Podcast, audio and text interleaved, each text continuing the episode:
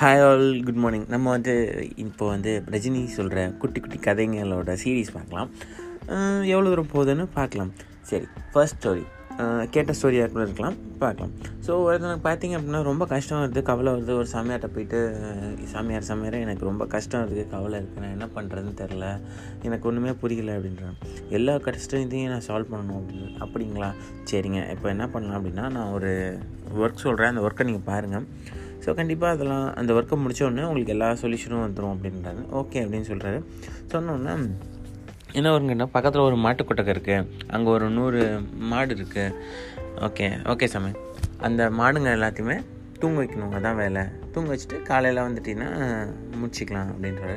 இவனும் என்ன பண்ணுறான் அப்படின்னா அந்த மாடுங்களை உட்கார வைக்க தூங்க வைக்க ட்ரை பண்ணுறான் ஒரு மாடு எழுந்திரிச்சா இன்னொரு மாடு எந்திரிக்க மாட்டேது. அப்படியே போது. காலைல வரான். கண்ணெல்லாம் சவுந்துருக்கு.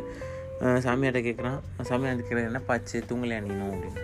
இல்லை நீங்கள் அந்த மாடெல்லாம் தூங்க வச்சதுக்கப்புறம் தானே தூங்க சொன்னீங்க. அந்த மாடில் ஒரு மாடு எந்திரிக்குது ஒரு மாடு தூங்குது ஒரு மாடு வந்து ஓடுது ஒரு மாடு ஆடுது. என்ன பண்ணுறதுன்னு தெரில எதுவுமே நான் சொல்கிறத கேட்க மாட்டேது அதுதான்ப்பா வாழ்க்கை. இப்போ நூறு மாடு மாதிரி நூறு பிரச்சனை இருக்குது சில பிரச்சனைகள் தீரும் சில பிரச்சனைகள் தீர்க்கணும் சில பிரச்சனைகளை அப்படியே விடணும் சில பிரச்சனைகளை கேட்கவே கூடாது. ஸோ இந்த மாதிரி தான் லைஃப் ஸோ இந்த லைஃப்பை பார்த்தோம் அப்படின்னா ஆட்டோமேட்டிக்காக நம்மளோட லைஃப் மாறிக்கிட்டே இருக்குங்க. ஸோ இதோட பாய்